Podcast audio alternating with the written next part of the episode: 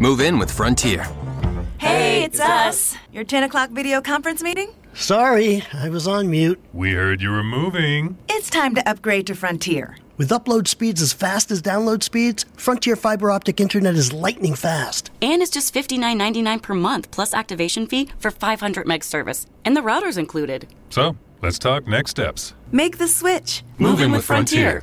Go to getfrontier.com for complete offer details. Services subject to availability and all terms and conditions. Siamo o non siamo in diretta? Sì che siamo in diretta. Perché non dovremmo esserlo? Martedì- Perché, perché il countdown si bloccava in continuazione mentre. Se l'hai a morto con quel countdown. Buonasera a tutti, ciao Alfonso, benvenuto. Ciao Flavio, ciao Valerio. Grazie, buonasera a tutti quanti. Oggi volevamo fare una eh, riunione di scrittura efficace dello staff di scrittura efficace in live, so- però manca qualcuno. Comunque, benvenuto. Alfonso, eh, Alfonso è un nostro collaboratore, eh, Fallo penso che- presentare, fallo penso che quasi tutti lo sanno. Eh, però, eh, come, però questo non ti salva appunto dall'onere di presentarti da solo come fanno tutti i nostri ospiti. Anche se non sei un ospite, sei di casa qui, quindi. Ok, ok, quindi da ospite in casa, ok, da ospite... eh, Mi presento, mi chiamo Alfonso Canale, eh, collaboro in scrittura efficace, ehm, sono, diciamo, laureato eh, con- nella formula 3 più 2, insomma, quella solita formula che esiste in lingue e città orientali, editoria e scrittura, e mh, sto cercando di creare un percorso, diciamo, editoriale di un certo tipo e ho incontrato Valerio e Flavio e sto collaborando con loro con scrittura efficace e mi diletto anche eh, di eh, letteratura in particolar modo, amo moltissimo la letteratura genera- in genere e anche come produttore di letteratura, anche se pro- probabilmente potrei anche non essere così performante a livello di produzione. Ho, eh, faccio parte di un collettivo di eh, poeti, Asma di Poesia, eh, con cui facciamo delle serate di reading eh, particolari, siamo una bella guazzabuio, un branco stranissimo di personaggi particolari e ehm, ci dilettiamo così con eh, questo tipo di eh, situazione in cui cerchiamo di instaurare un canale comunicativo con chi ci viene ad ascoltare eh, per cercare di trasmettere un po' di verità. O di non, non voglio essere troppo, diciamo, non voglio fare il sapiente, il saccente, però credo comunque che è proprio, sia proprio questo è uno dei ruoli della- del discorso letterario, della letteratura. Comunicazione è una trasmissione di, eh, di verità, un entrare in comunicazione. Già un entrare in contatto è qualcosa di vero. E faccio questo qui. Quindi, anzi, Beh. ringrazio Valerio e Flavio per, eh, per avermi ospitato in questo difficilissimo compito di cercare di rispondere a una, a una delle domande più retoriche per quel che concerne eh, la letteratura, che, se la literatura, eh, ci tenteremo, tenteremo insomma. Ho la pretesa di dare una definizione oppure lasciamo aperto, chissà. Ma sì, le domande aperte sono le migliori. La scienza, la conoscenza va avanti con le domande aperte. Quindi, Comunque dicevi, non so se sono performante, in realtà fai parte di un collettivo di, di poesia performativa, quindi sei performante per definizione. Sì, sì, eh, performante per definizione, ma sarà forse la mia bassa autostima, però io mi sento sempre pieno di aree di miglioramento e poco pieno di pu- punti di forza. Quindi spesso e volentieri guardo agli altri membri del collettivo come a dei fari ai quali avvicinarmi nella notte, nei notti in tempesta. E, anzi, tra virgolette, sono delle situazioni sempre interessanti perché questo tipo di realtà, questo stare a confronto con determinate persone che producono ehm, arte, che eh, producono letteratura a loro modo e confrontarsi con questi punti di vista, con diversi stili, è sempre qualcosa di molto stimolante e eh, mi porta spesso e volentieri a, per esempio, a riflettere su una- sulle loro poesie, sui loro racconti. Siamo un- una cozzaia che eh, si stimola a vicenda, è una cosa molto interessante da questo punto di vista. Viva Asma di Poesia sempre. Mi piace il termine accozzaglia. a Cozzaglia è bellissimo, dai. Poi non so se la mia dizione romana riesce a rendere gli in modo spesso e volentieri scavallo nella semivocale. Questo si sente anche nella lettura delle poesie che faccio davanti a un microfono con il collettivo di asma, purtroppo. Questo eh. è un cruccio storico di Valerio, lo sai? la, la, pronuncia della Y con, ah, la, romana, con la romana Y. Eh, eh sì, ragazzi. Eh. È una cosa che potrebbe chiuderti delle opportunità lavorative, purtroppo. Vabbè, non lo so. Bisogna conviverci. Nel doppiaggio, non lo so. Comunque, parlando di gli, parlando di gli, salutiamo, salutiamo Ciao, chi ci saluta. E Alessandro. Ciao Alessandro. Va bene. Come, qual è la tua arringa d'apertura rispetto a questo tema gigantesco che vuoi trattare in un'oretta? Allora, eh, eh, nel, pre-tra- nel pre-trasmissione, nel pre-live, si, abbiamo un attimo accennato e io ho detto a Vale che fondamentalmente, per quello che io penso, sappiate che spesso e volentieri cerco sempre di mettere in comunicazione letture scientifiche che posso fare, di divulgazione scientifica che faccio, perché non sono uno scienziato, lo ammetto, e forse avrei dovuto farlo, perché a me la scienza piace moltissimo, e il discorso umanistico. Sono attività prettamente umane, a prescindere dal fatto che la scienza sembra rispondere in modo più adeguato ai principi fisici del cosmo. Però io Vito sono Wittgensteiniano. Eh? Esattamente, esattamente. Sei Wittgensteiniano. Però eh, io eh, credo a questo punto di vista che ci sia una forte connessione tra il che cos'è la letteratura, il che cos'è la vita e che cos'è il cosmo, soprattutto il che cos'è la vita. E poco sto leggendo ultimamente, eh, ne stavo parlando prima con voi, Telmo Pievani, Imperfezione, una storia naturale. E in effetti è un testo molto interessante perché comunque cerca di eh, ridisegnare la teoria dell'evoluzione, soprattutto andando a esaminare i crucci di Darwin, che erano appunto quelli inerenti all'imperfezione dell'evoluzionismo, contro la teologia, teologia evoluzionistica che andava in voga di pari passo durante eh, diciamo, eh, la diffusione della sua idea. E eh, fondamentalmente si parla di artigianato, di bricolage, cioè la vita è un bricolare e la letteratura è parimenti bricolage. E in questo caso cercare di definire qualcosa di originale a livello letterario e artistico è, una, è, un tentativo che va a vuoto, perché si parte sempre da qualcosa di prima, da una storia. Ecco, io a Valerio prima avevo detto, la letteratura senza storia e senza storie non è niente. È una cosa prettamente umana, è vero, ma assomiglia moltissimo al modo di fare della vita, almeno per come la conosciamo sulla Terra. Questo prendere, rimaneggiare, riscrivere. D'altronde, noi legge, se leggiamo, eh, ho letto recentemente una riscrittura del Candido di Voltaire. Che c'entra il Candido nel ventunesimo secolo? C'entra. Guido Maria Brera, con i diavoli, si è preso la briga di riscrivere il Candido in chiave contemporanea. È un riprendere, un rimaneggiare, fare bricolage. E così avanti, avanti, avanti, avanti, continuamente, continuamente. Questo per dire che dare una definizione di creatività e di, um, come posso dire, di unicum letterario è molto molto difficile, moltissimo. La letteratura c'è sempre stata dal momento in cui l'uomo ha iniziato a veicolare attraverso sistemi di comunicazione via via più complessi un uh, immaginario collettivo di nicchia, familiare, tribale e via via sempre discorrendo più grande, dal, dal quale i vari negoziatori, i vari individui potessero attingere delle cose e rimaneggiarle continuamente, costantemente. Quindi io credo che eh, da questo punto di vista il che cos'è la letteratura sia una domanda che non può avere una risposta assoluta, perché un avanguardista del Novecento ti direbbe una cosa, quella di eh, il ventunesimo secolo te ne direbbe un'altra, un baricco te ne direbbe un'altra, un Bembo te ne direbbe un'altra, un Dante te ne direbbe un'altra, un Sumero te ne direbbe un'altra, e via discorrendo.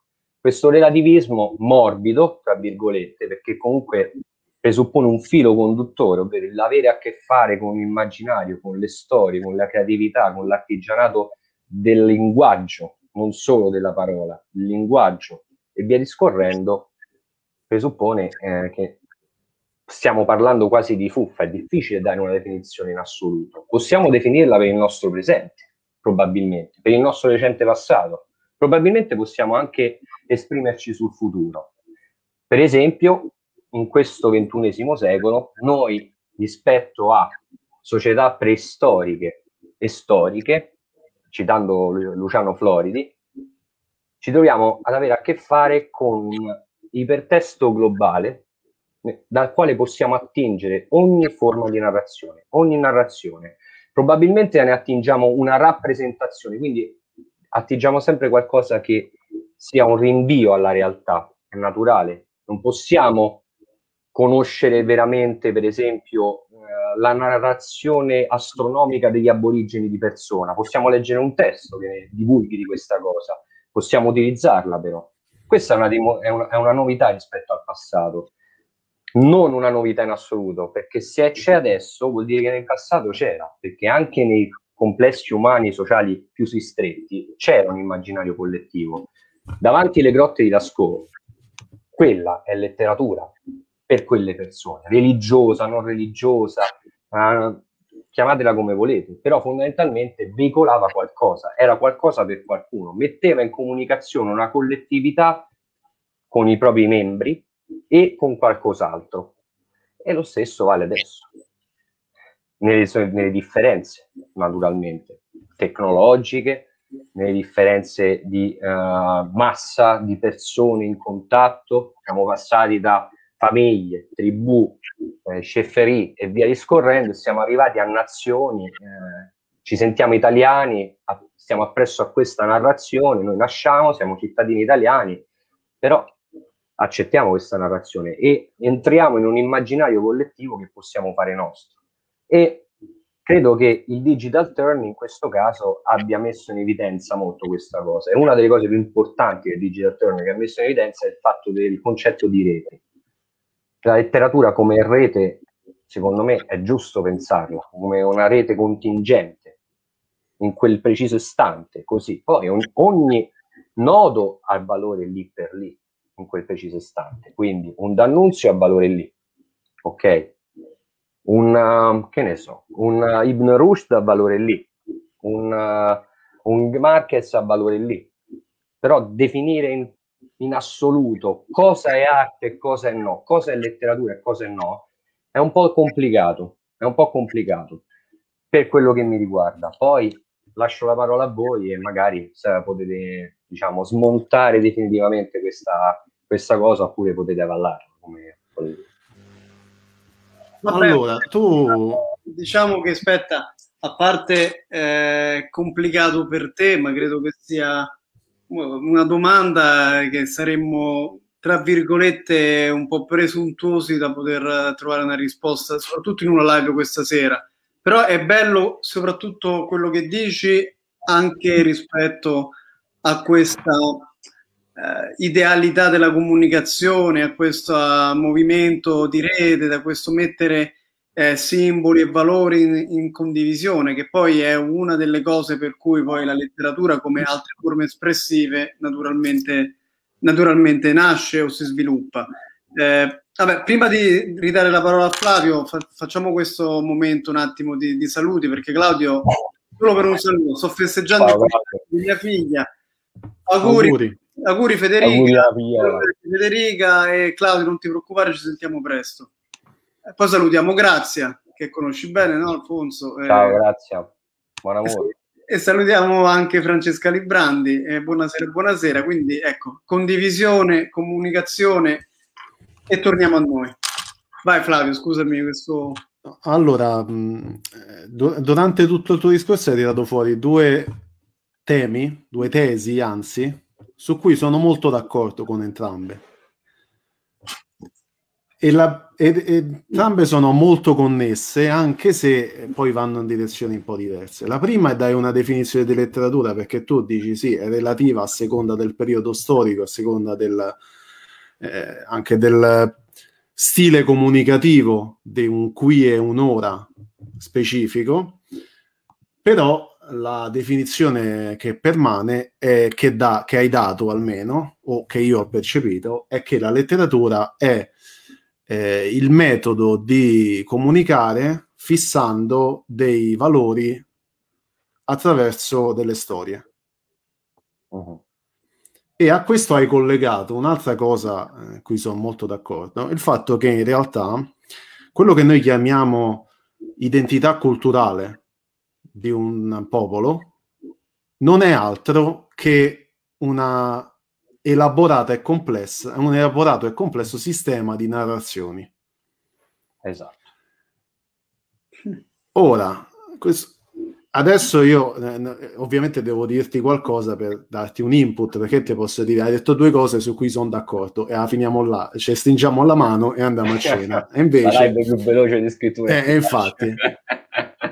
e invece io ti, dico, ti chiedo una cosa. Ok. E poi la chiedo anche, cioè, la chiedo anche, estendo la domanda anche a Valerio, ovviamente.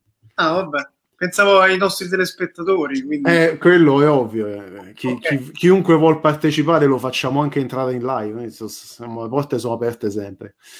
Ehm, la domanda è questa. Secondo te, secondo voi, secondo tutti, attraverso la letteratura, visto che è un sistema narrativo di comunicazione, eh, fissare i valori, eccetera,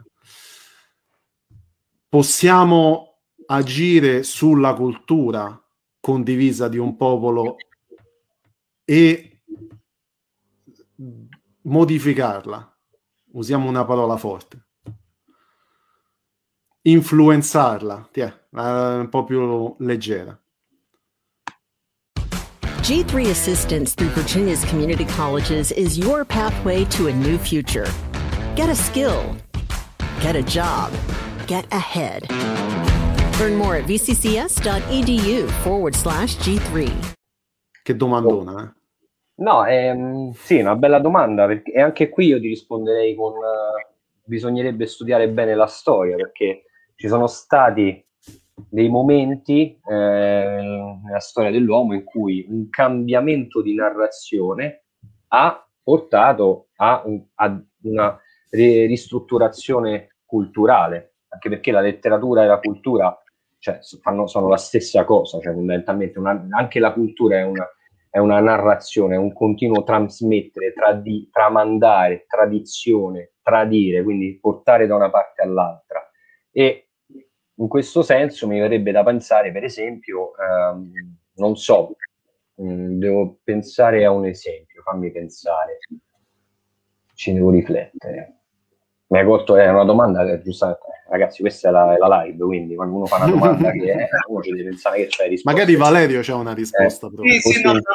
Io so forse l'enciclopedista del tipo d'Alambert, forse avrei risposto così, però. Eh, però a proposito di enciclopedista da Lambert, guarda, ecco, forse quello è un esempio. Bravo. Stavo, stavo, facendo, l'hai fatto te, non io. Eh, non, eh, ok, però guarda, io guardate che stavo facendo, eh, proprio per, per rispondere, manco a farla apposta che se l'ho scritto adesso, no? A, a proposito di enciclopedismo, allora, eh, ho preso la definizione, eh, le, le, prime due lettere, no? le prime due frasi che compongono Wikipedia, perché l'ho portata di mano, e ci dice la letteratura di una certa lingua è l'insieme delle opere scritte pervenute fino al presente.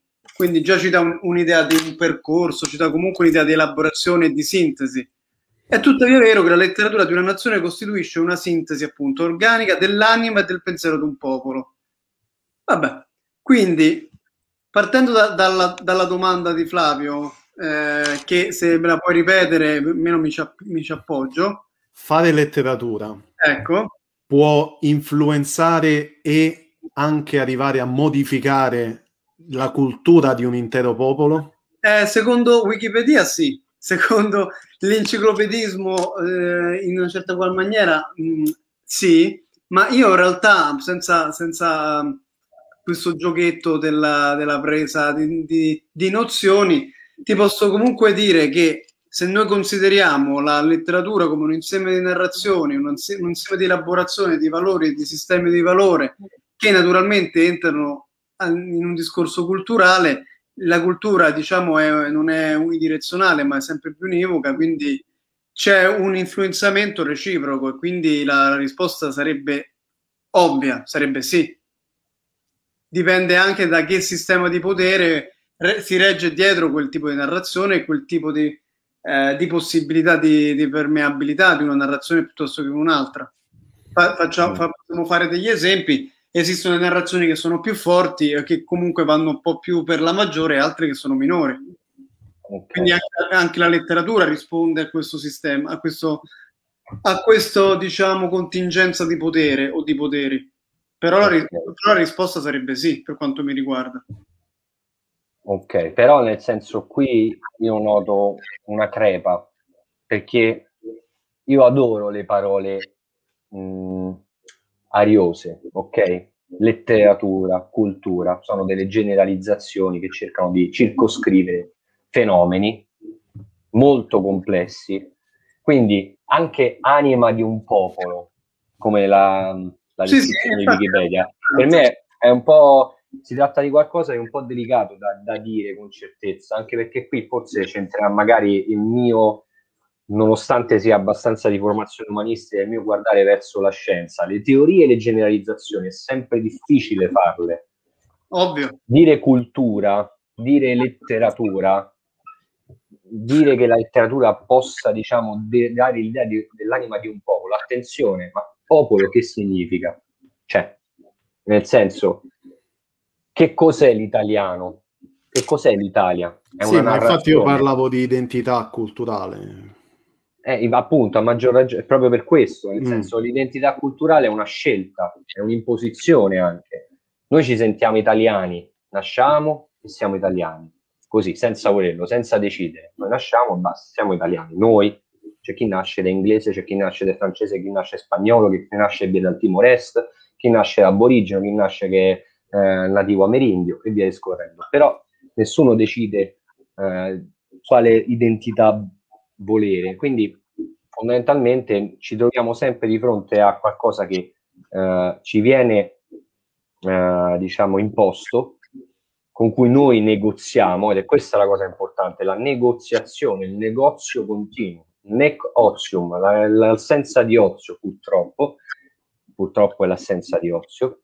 In questo senso è possibile che la letteratura possa influenzare appunto le, mh, i protocolli culturali di un determinato complesso sociale umano che tu puoi definire appartenente ad una cultura abbastanza univoca, sebbene molto differenziata al suo interno, perché a maggior ragione ci sono famiglie, gruppi, classi, via discorrendo, e ehm, diciamo sistemi di appartenenza subculturali che si interfacciano con la cultura alta, tra virgolette, la cultura che ti viene imposta.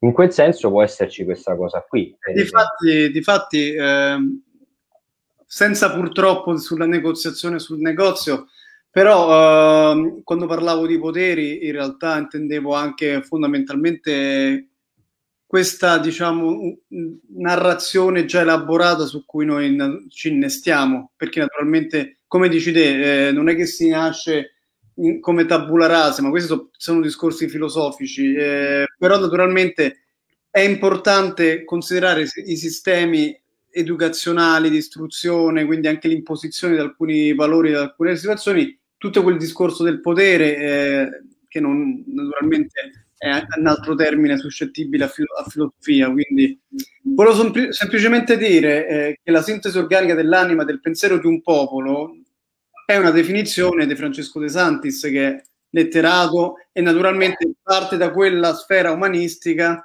di cui esatto, esatto. Esatto. 100, quindi cioè, eh, appunto, le esatto. cose sono molto cambiate, quindi è, è, infatti giustamente, infatti me sapeva di sapore ottocentesco, comunque sai queste eh. definizioni un po' romantiche, insomma, tra virgolette quasi. Quindi così, ho capito, ho capito.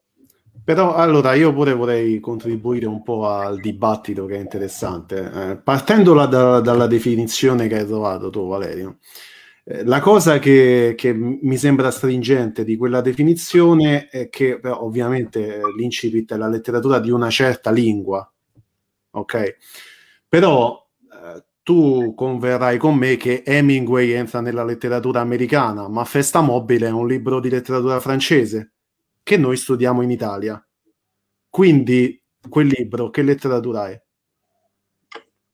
Capisci che intendo? È, è difficile da in realtà da sempre, cioè soprattutto oggi che abbiamo i mezzi, traduzioni efficaci, eccetera, è difficile ormai iscrivere una letteratura in un determinato contesto culturale senza che ne influenzi altri. Vabbè, quello no, è ovvio. Eh, cioè, pensa Ecco, questo è, questo è, l'anno di Dante, ma pensa a Dante, sì, è sicuramente frutto del suo tempo che non è, è, e della sua cultura che non è la nostra, per inciso, non però influenza nostra. anche la nostra, che abbiamo la facilitazione della lettura e della comprensione dal punto di vista culturale, ma influenza, è influenzato praticamente chiunque ci abbia avuto a che fare nel corso dei secoli.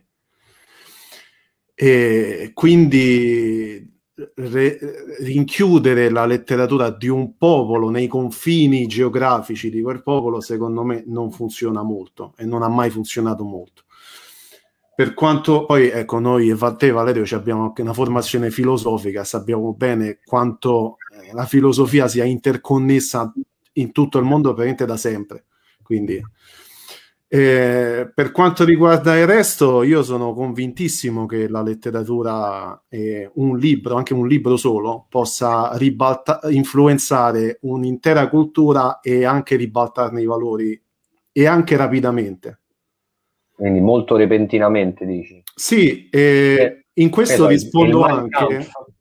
Ecco, sì, ma io te, andrei di... Andrei su qualcosa di un po' più incisivo, perché il Mein Kampf ha avuto... Cioè, chi è che ci credeva veramente a quello? Eh beh, qualcuno gli è andato appresso. Ehm, risponderei, ovviamente si straborda in altre tematiche, eccetera, ma è inevitabile se parliamo di un argomento così ampio. Risponderei alla domanda di Francesca eh, che chiedeva qual è stata la più grande operazione di influenza di un polo, positiva o negativa, avvenuta tramite la letteratura nel corso de- dei secoli.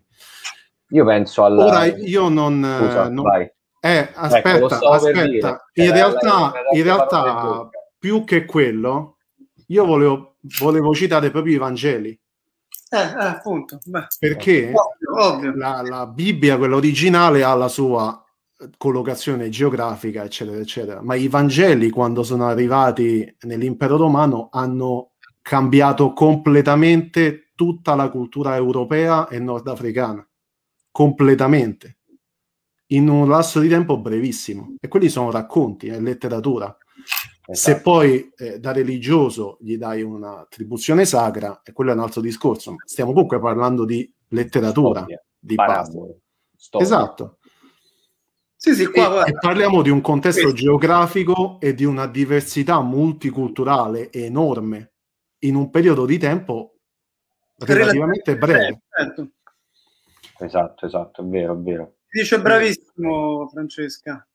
Eh sì, ci ho, pensato anche io perché appena ha fatto Francesca la domanda io ho pensato proprio ai tempi di Dante dove cioè, mi ricordo una, un saggio che lessi di eh, Thomas Eliot su su Dante. E si parla, lui parlava di questo naturalmente sempre diciamo pesate bene le parole che sto per dirvi di questo sistema rappresentazionale e di valori diffuso in Europa nel Medioevo, il cristianesimo, era quello, poi nel, con le sue differenze, con l'inizio in quel tempo anche di determinati percorsi un po' eh, diciamo quasi anarchici rispetto all'ordine costituito del cattolicesimo di quel tempo, quindi eh, che poi è stato sempre così. Tra l'altro è proprio, è proprio tipico de, delle religioni giudaico-cristiane avere in germe l'innovazione che destabilizza l'ordine costituito. Il messianesimo ebraico è questo fondamentalmente.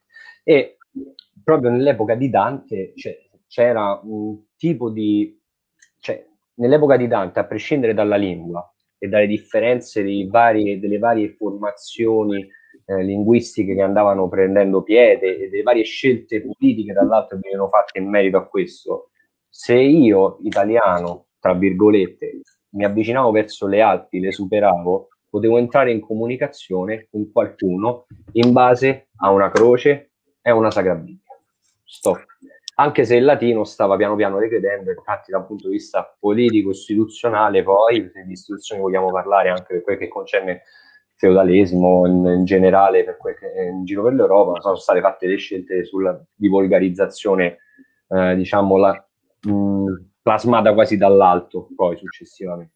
Però sì, ma... quello è veramente un esempio molto calzante, cioè proprio il compimento da 800-900 d.C. in poi, soprattutto fino, al, fino, alla, fino al protestantesimo e poi contro riforma, è, c'è stato un Ma... blocco temporale abbastanza fisso dove c'era veramente un sistema di valori comune in Europa, veramente. Cioè, io, con le differenze culturali, linguistiche, geografiche, territoriali e con le negoziazioni dei vari individui e dei vari eh, nodi, diciamo, nei confronti di questa sovrastruttura culturale, però è vero che c'è stato questa cosa. C'è poi un discorso che si ricollega a quello che facevi tu all'inizio, Alfonso, che quei libri lì, quando sono arrivati, da, io parlo di quei libri perché oltre ai canonici sono gli apocrifi, tutti, parlo un po' di tutti insieme, quando quei libri lì sono arrivati e sono, eh, sono stati diffusi, eh, quei libri sono stati capaci di creare un sincretismo tra le storie e le metafore condivise tra innumerevoli popoli, che erano molti esatto. di più di quelli che ci sono adesso sulla stessa area geografica, che parliamo di un'area geografica che va da Nord Africa a tutta l'Europa, al Medio Oriente e parte de, eh, dell'Asia, eh, parte dell'Asia, insomma. E, ehm, sono stati capaci di creare un sincretismo di metafore, di valori e di storie e di narrazioni condivise che hanno veramente rappresentato un terreno comune di comunicazione e di identità culturale per una quantità innumerevole di popoli. E eh, per esempio Alessandro diceva lo stesso dicasi per Omero, Platone, Aristotele e Agostino fino a un certo punto perché, difatti, perché alla, fine, alla, fine, dei conti eh, che anno è? 2021 DC eh, e questo significa che quella narrazione si è imposta su tutte le altre. E un motivo esatto. c'è e il motivo è ovviamente la, l'efficacia del sincretismo eh, di, comunicativo che è riuscita a effettuare. Poi infatti Flavio volevo neanche a farla apposta. Mentre tu parlavi eh eh, mi veniva anche prima, in realtà, volevo aggiungere una cosa, nel senso che poi fondamentalmente mi viene in mente il fatto che più di una volta mi è capitato uh, durante il mio lavoro come insegnante di scrittura di avere a che fare con persone che avevano una buona cultura dal punto di vista dei testi sacri e ho spiegato tutto ciò che, come, che è racchiudibile nella definizione di metaforologia uh-huh. attraverso dei passi del, del Vangelo, ma posta anche la Bibbia qui, come le parabole come una, una portata eccezionale di scrittura efficace, ma non perché noi siamo scrittura efficace, ma proprio come efficacia della scrittura, ovvero la capacità di arrivare, quello che tu dicevi in maniera pulita, no? come sintesi di un sincretismo di valori e di metafore che racchiudono un'area geografica talmente grande, quindi nella possibilità, nella capacità della sintesi, questo racchiudere tutto quanto. Però effettivamente quella è una modalità. Move in with Frontier Fiber Optic Internet. Hey, it's us. Your 10 o'clock video conference meeting? Sorry, I was on mute. We heard you were moving. It's time to upgrade to Frontier. And get upload speeds 25 times faster than cable. 500 meg internet is just $49.99 per month with autopay, plus free activation. You even get a $100 Visa reward card, too. So, Let's talk next steps. Do what cable can't. Move in with Frontier. Go to frontier.com slash get moving for complete offer details. Service is subject to availability and all terms and conditions. This is the sound of someone getting the most out of a summer day. So is this. Because for some, summer days were made for adventure. At the Lexus Golden Opportunity Sales Event, you'll find great deals on our entire line of leading edge hybrids each with the power and range to help you get the most out of your summer. But hurry, the sale ends September 7th. Experience amazing at your Lexus dealer. Click the banner to discover more. Che senza andare a, a- sporcare il sacro con il profano o viceversa, di capacità espressiva comunicativa di una narrazione che nata per essere vincente, sotto da un, da un punto di vista comunicativo. Quindi, naturalmente, anche rispondendo, certo, Omero ha fatto sicuramente cultura. Platone e Aristotele anche, forse meno di Omero, non lo so. Eh, Sant'Agostino già, già riprende, già riprende un, un discorso già Platone Aristotele, un greco, un contadino greco. è non culturale, esatto, invece Omero sì.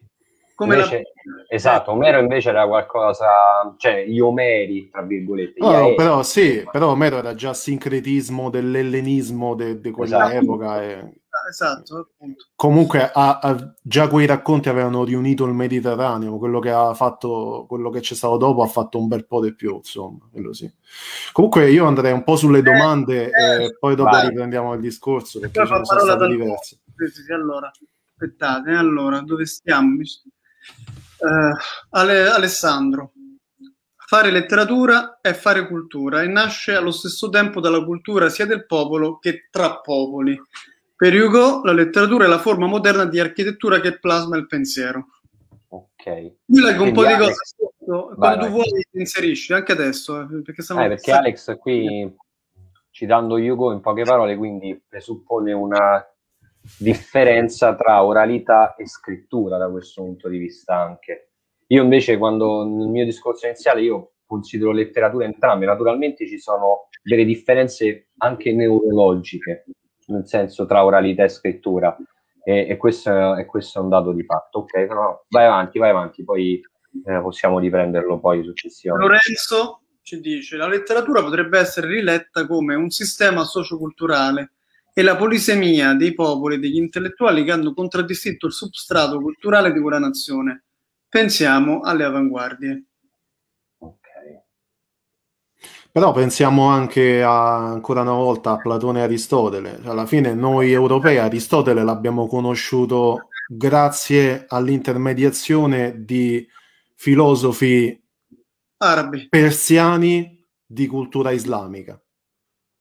Esatto. Quindi qui abbiamo già, abbiamo già quattro culture insieme per studiare Platone e Aristotele, che sono quella europea, quella greca, quella persiana e quella musulmana. Esatto, esatto, è vero.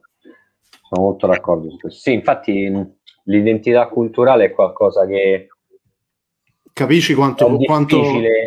No, ma in cioè, realtà è è qualcosa impo- che ne- di, cui è necess- di cui hai necessità, c'è necessità, perché se c'è stata, c'era una necessità impellente in quel momento, in quei momenti, in quei contesti, di fare qualcosa del genere. Naturalmente un'identità culturale nasce via via che i complessi sociali umani si fanno sempre più grandi, più interconnessi. C'è bisogno di una narrazione comune che possa permettere a un uomo, a un tizio, a un cristiano, chiamalo come vuoi, di riconoscersi nell'altro in qualche modo e di entrarci in comunicazione. Questo fa parte del- della nostra flessibilità, cioè nelle nostre caratteristiche, ecco qui magari possiamo entrare nello specismo, le nostre caratteristiche di specie, ovvero il fatto di essere molto flessibili per quel che concerne la cooperazione e la cooperazione si accompagna con la costruzione di narrazioni condivise che vengono veicolate da varie forme espressive, da cui la letteratura orale e scritta, e io le metto sullo stesso piano anche con le differenze neurologiche del caso, perché sono- ci sono delle differenze neurologiche, io sono convinto di questo. Sono convinto del fatto che la, la scrittura come atto, come gesto, apra percorsi neurologici diversi rispetto all'oralità e ne precluda degli altri. Questo è un dato di fatto. Non, non- non c'è, sono molto d'accordo con Hong, meglio, a questo quindi, cioè, nel senso, sono molto d'accordo con lui.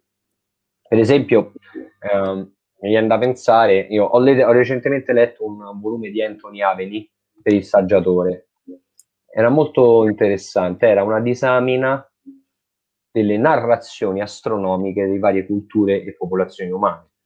Ok? E questo ha molto, secondo me, a che fare con il discorso che stiamo facendo adesso, perché la letteratura di cosa parla fondamentalmente? qual è il tema della cioè, qual è il focus? Che perché c'è letteratura? Cosa raccontiamo nella letteratura? Che, che narra l'uomo? Che cosa affronta? Cosa sviscera? A cosa cerca di arrivare?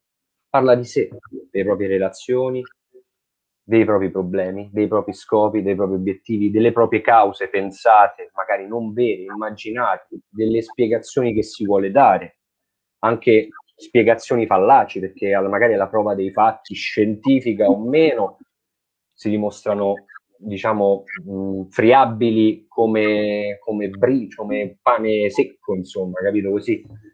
E in quel, in quel volume è stato molto interessante notare come guardando il cielo stellato ogni popolazione con la cintura di Orione, soprattutto magari in una parte dell'emisfero, quindi là c'entra per esempio anche la collocazione geografica, eh, l'ecosistema circostante, il tipo di alimentazione, di sopra- modalità di sopravvivenza poteva essere messo in atto. Ci sono delle storie che vengono scritte lì, in quelle cose lì. Non c'era ancora la scrittura, però lì ci sono delle storie, quelle erano il loro alfabeto, insomma e nel narrare vedo la cintura di Orione penso a quelli, i greci.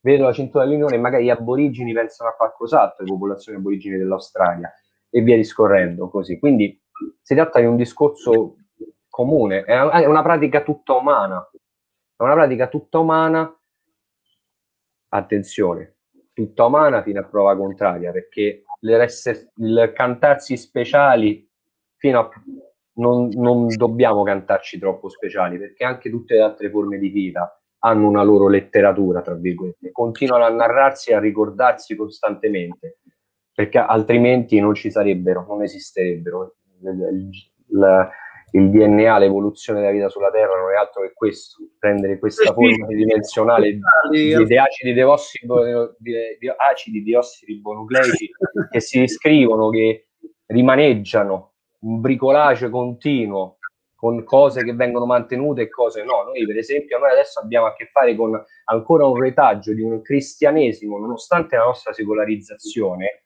che abbiamo inglobato e che sono come il junk DNA del nostro genoma, quei geni non, di cui non ci facciamo niente, che tra poco potremo solamente mantenere e non attivare. Possiamo farci riferimento sempre, naturalmente, però questo, vai. Beh, Lorenzo io, io, io, faccio questi voli pindari. Cioè... Eh, ma guarda, c'è chi apprezza perché Lorenzo dice: Nelle riflessioni di Alfonso c'è una meravigliosa trasversalità filosofica di derivazione romantica. Grazie, eh, Lorenzo. Eh, se, eh. Lo stesso Lorenzo prima ti faceva una domanda. Vorrei fare, se possibile, una domanda ad Alfonso. Prima ha usato il termine di polisemia. Secondo te potrebbe essere applicata nell'universalità che contraddistingue la letteratura stessa? Allora, naturalmente sì, dal momento che ehm, polisemia e polifonia io metterei insieme, eh, pluralità di voci e pluralità di sensi.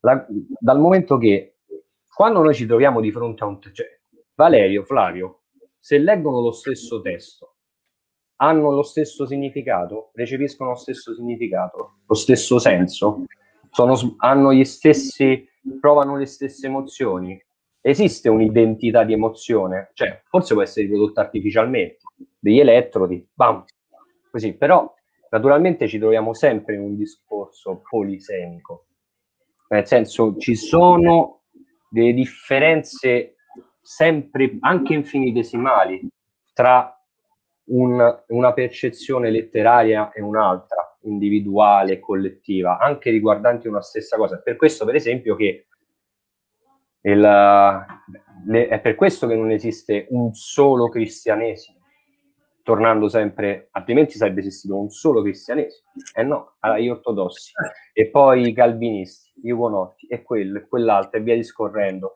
e i francescani, e i benedettini, e, e Agostino, e quell'altro, e quell'altro ancora. E niente, Lorenzo. Lorenzo ti, ti ringrazio. A proposito del cristianesimo, a questo punto leggiamo anche la domanda che è arrivata un po' poco fa da Francesca, si potrebbe mai verificare l'effetto contrario? Parlavamo della narrazione biblica, no? Cioè, cioè, che nasca un nuovo testo capace di annullare l'effetto dei precedenti e creare una nuova influenza globale simile al cristianesimo? Secondo me c'è già stato. La narrazione dei diritti umani? No, più potente. No, più potente? Ovvero? Fa curioso. Darwin. Eh, Vabbè, però, ok. Non è un testo, non è un testo di narrativa, è un testo scientifico, ma è un testo scientifico che si è imposto con la sua narrativa, con la sua narrazione, in tutto il mondo, stavolta, esatto. cioè quindi anche in un luogo geografico anche più ampio. E, e che ha incontrato tantissimi e che tutt'oggi è, tutt'oggi è, è dibattuto. Esatto, anche perché purtroppo è difficile ottenere delle prove in merito. All'università, Flavio, all'università mi, mi dicevano, eh, quando facevo il dottorato, che il darwinismo è l'unica narrazione alternativa al cristianesimo, lo dicevano gli scienziati. Eh, quindi è ma, re- ma, storicamente è vero, perché è quello che ha dato anche la forma mentis scientifica a chi non era scienziato. Sì, ma mi, mi, dicevano anche questa cosa che però... Eh, Grazie Francesca, vabbè, la Grande Francesca. rafforza, rafforza, questa cosa, che è l'unica narrazione capace di dare delle risposte su chi stiamo, dove andiamo e anche rispetto alle nostre origini e al nostro, e al nostro futuro in quanto evoluzione della specie. Ed è, ed è l'unica narrazione completa di risposte che risponde a tutte le domande sia filosofiche sia scientifiche. Anche Cosa... perché poi risalendo prima dell'origine della vita, poi c'entra tutto il discorso della genesi secondo la fisica e via discorrendo, sì, quindi eh, le ipotesi, sì. le teorie fondamentalmente. Eh, e sono d'accordo anche con la, la eh, provocazione di Lorenzo che dice anche è un ismo, nel senso che porta, può portare sempre a, all'estremismo. Eh, sì, ma in effetti anche questa è una cosa, visto che eh, abbiamo parlato tanto di identità culturale, popoli, eccetera, eh, letteratura di una nazione e contenitori vari, eh, secondo me è importante parlare di, di, queste cose, è importante sempre sottolineare il fatto che tutte queste sono fantasie nostre, cioè nulla di tutto questo è reale, parlando di scienza. E questo bisogna tenerlo a mente perché eh, in base a queste fantasie noi prendiamo i fucili e ci spariamo a vicenda. Okay, o meglio, qualcuno ci, convince, qualcuno ci convince che queste fantasie sono sufficienti e necessarie a imbracciare i fucili e spararci addosso a vicenda.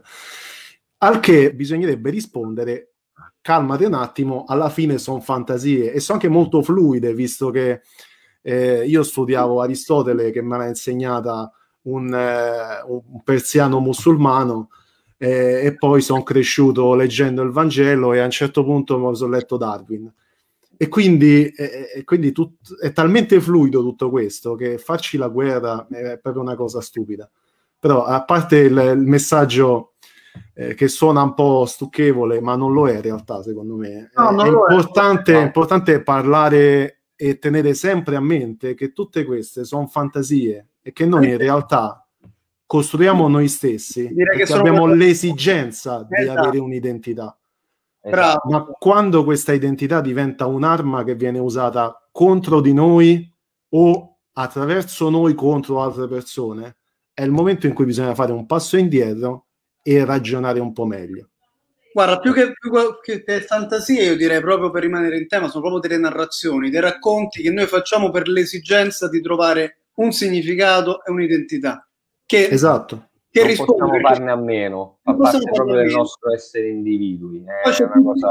chi, ci crede, chi ci crede e lo fa in maniera fideistica senza tener conto di tutto quell'impianto critico che grazie al cielo la letteratura, le filosofie, la cultura spesso, volentieri, spesso ma non sempre ti dà e altri magari non hanno questa capacità o questa volontà poi di soppesare, di filtrare queste narrazioni e quindi va a finire come dici te che per un fantasma, una fantasia poi diventa uno strumento non di apertura di comunicazione ma di chiusura e di, e di non comunicazione, di non riconoscimento dell'altro. Quindi, sì, eh. sì.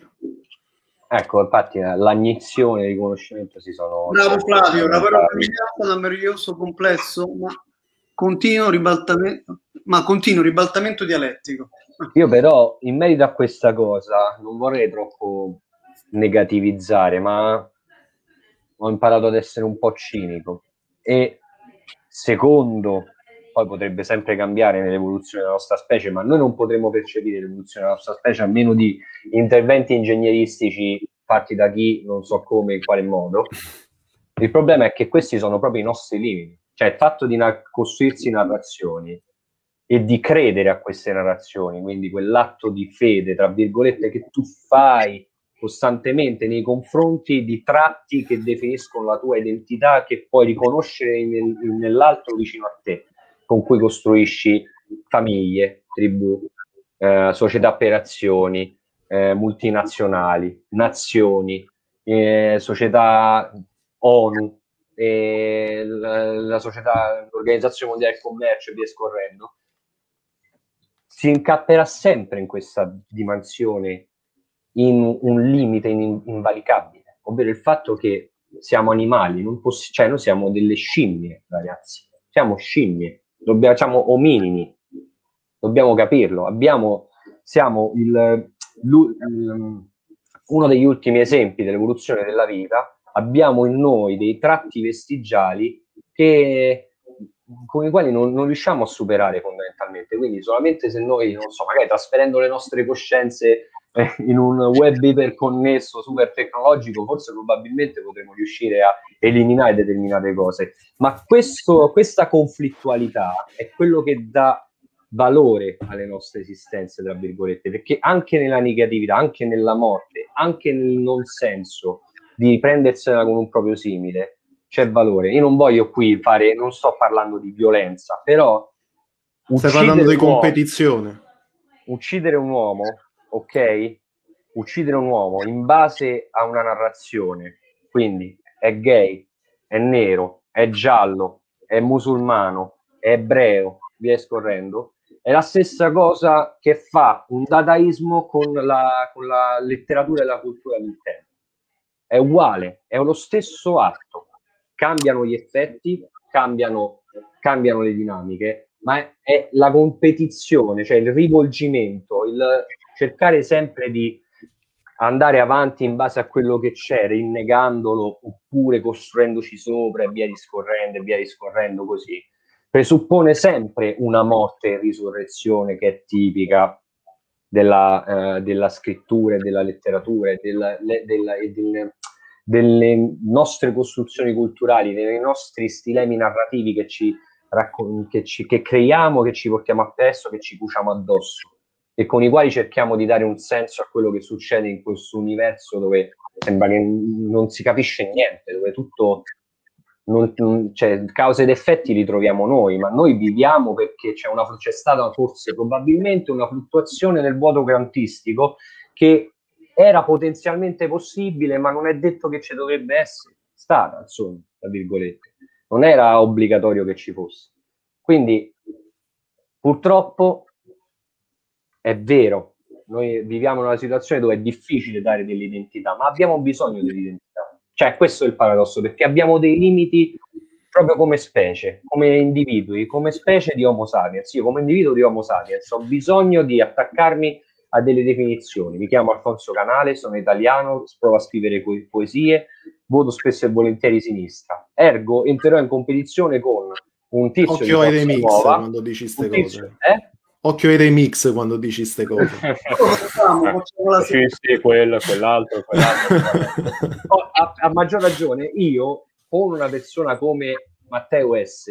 Non, non so poi entrerà in competizione anche non conoscendolo, facendo quello che dici tu, di basarmi su una narrazione personale che ritengo giusta, verso i quali magari faccio un atto di fede, che è condivisa da altre persone, e in base al quale discrimino altre persone. Eh, però è una persona anche lui, è quello L- il paradosso. Eh, l'unica cosa, l'unica cosa è che per quanto tutto questo sia molto nicciano e molto... è molto... Che dice impazzito una certa... No, no, no, nel senso, nel, senso buono nel senso buono del termine, anche il senso buono della volontà di potenza.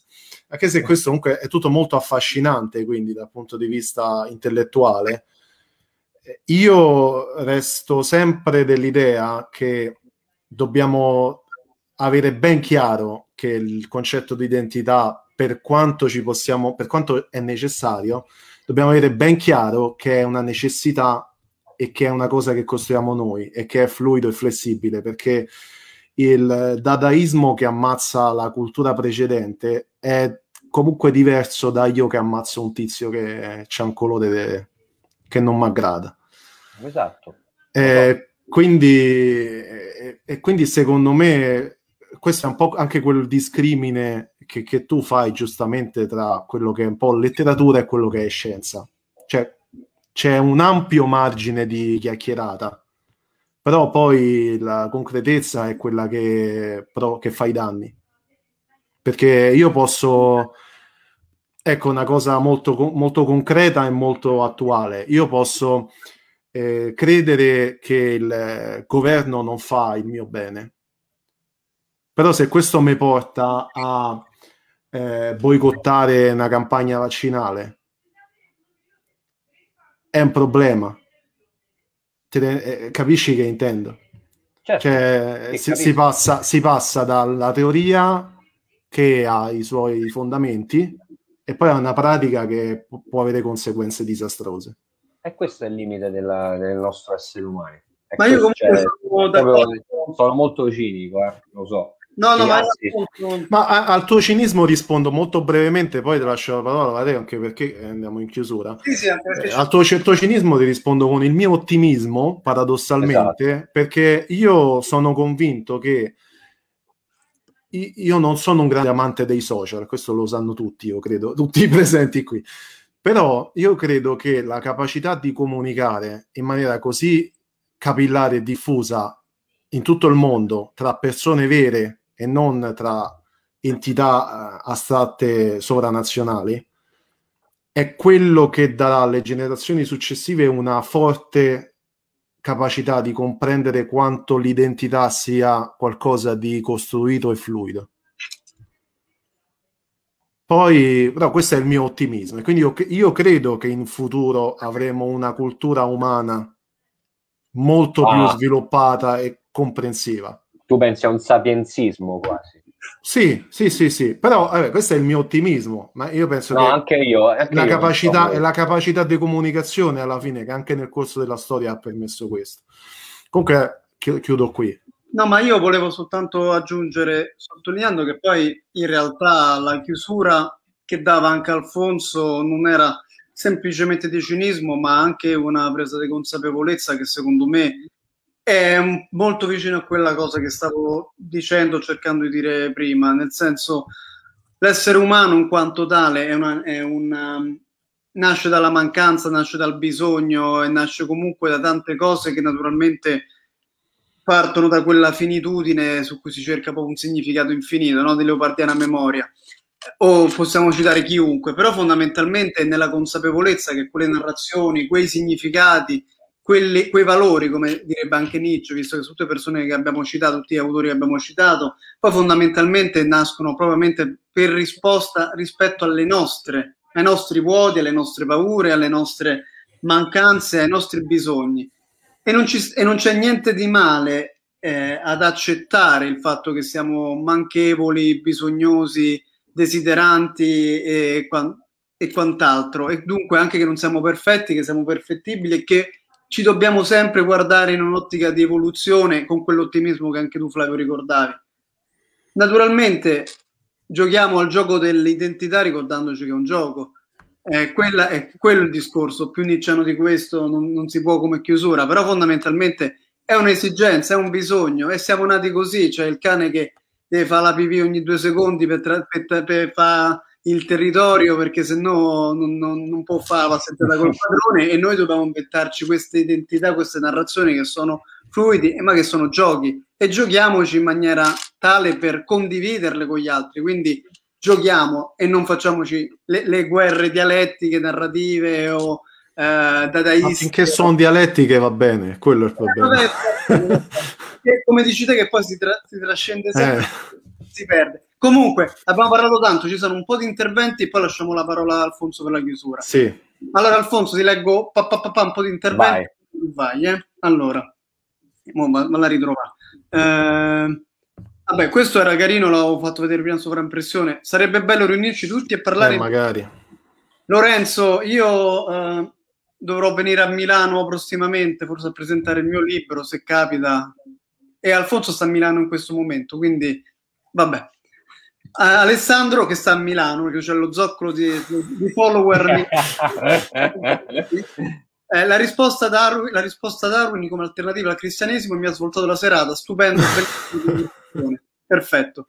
Poi, eh, vabbè, Francesca fa il lavoro, ecco qua, di significato, data e contro tutto, anche contro data. Bravo Alfonso, perfetto. Lorenzo ci dice, adesso vorrei fare una provocazione paradossale.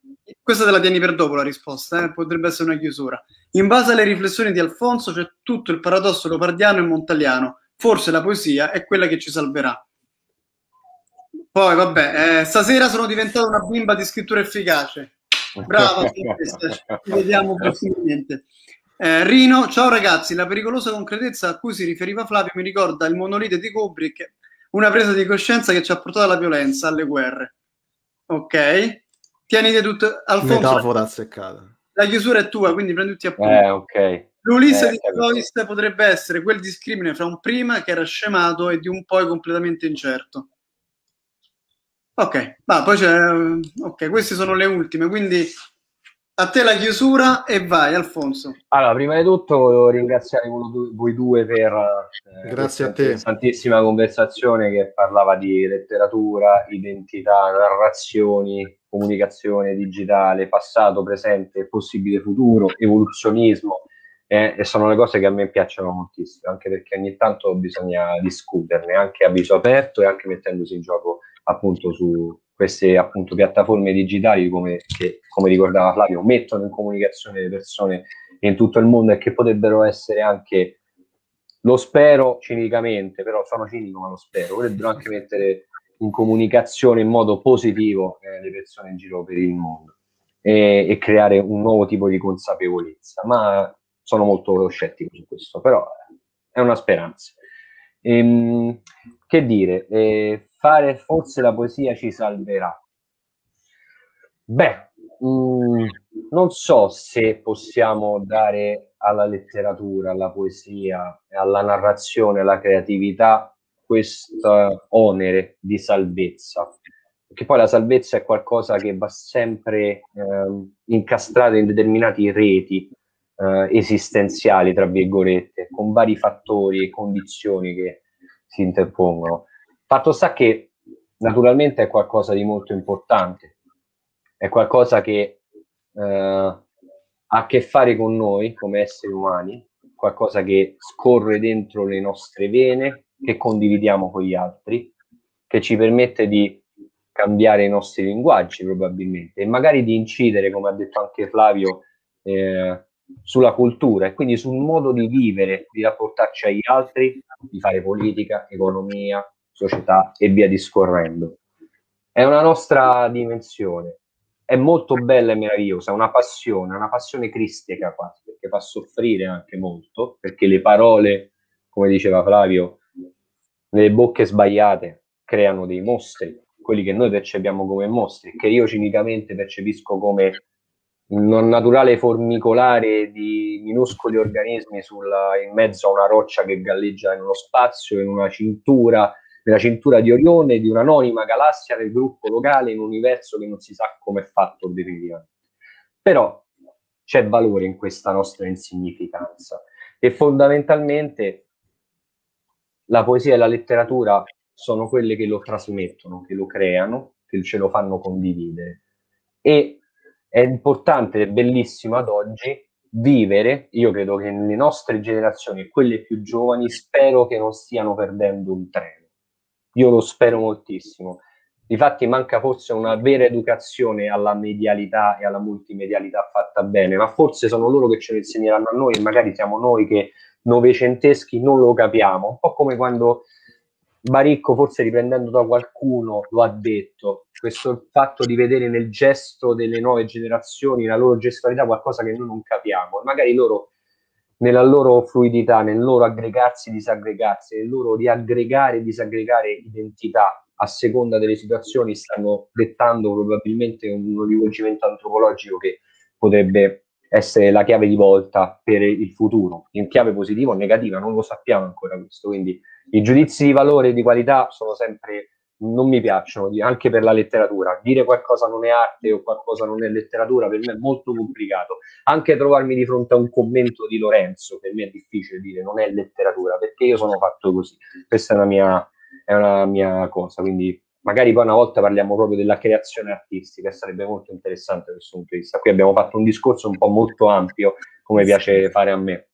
Però, Però vedo diciamo, che è stato abbastanza apprezzato. Eh, eh infatti, magari dobbiamo farne di più, più. Eh, ogni tanto ti rinvitiamo, tanto tu fai parte della squadra, quindi... Certo, certo, certo, poi mi preparo bene. Mi leggo qualche, qualche libro e mi discuto bene. Vabbè. Ehm, nel frattempo... No, eh, Flavio se n'è andato, non so Flavio se... ci ha lasciato perché ha detto l'ultima cosa che ho detto, ha detto vabbè, come rotto, basta. Eh sì, alla fine ha palesato la sua... Ha palesato.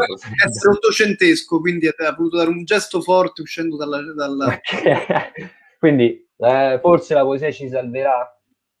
Sì e no.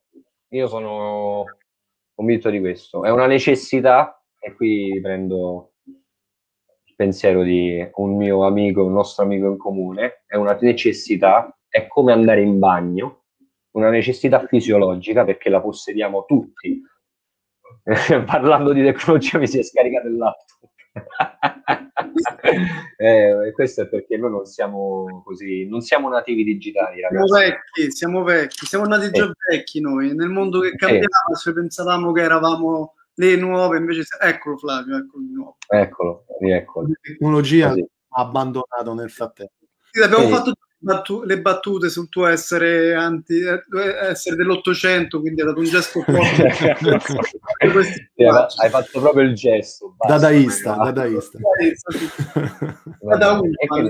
E, vabbè a chiusura bah, cioè possiamo anche chiudere così, grazie a so, tutti. stavo perdendo. Eh, appunto, grazie a tutti grazie a chi a voi due per l'invito, per il bel dibattito che è stato molto anarchico, come piace a me. E, e anche grazie per gli interventi di tutti gli altri. Magari lo continuiamo martedì prossimo, chissà. Eh, appunto, sì, sì, perché no? Sulla creazione artistica, però, su che cos'è arte e che non è arte, che cos'è poesia e cosa non è poesia. Eh, la poiesis aristotelica, facciamo proprio facciamo eh, vabbè, me la devo andare a rileggere, ragazzi. Ah. Mi messo compito a casa. Bene, c'è una settimana di tempo per leggerti tutto Aristotele. Tutto. Eh, cioè, che certo. L'hai anche fatto al liceo. cioè, no, al liceo ho fatto, però non ho fatto filosofia come voi, quindi vabbè, vai. Così ci proverò. Ecco qua, ragazzi. Allora... Ho fatto un taglio alla luce fontana. Eh, sì. Grazie, Quindi, grazie a tutti. Ciao, ciao Alfonso. Ciao, ciao. buona serata. Ciao, ciao. ciao. ciao. Move in with Frontier.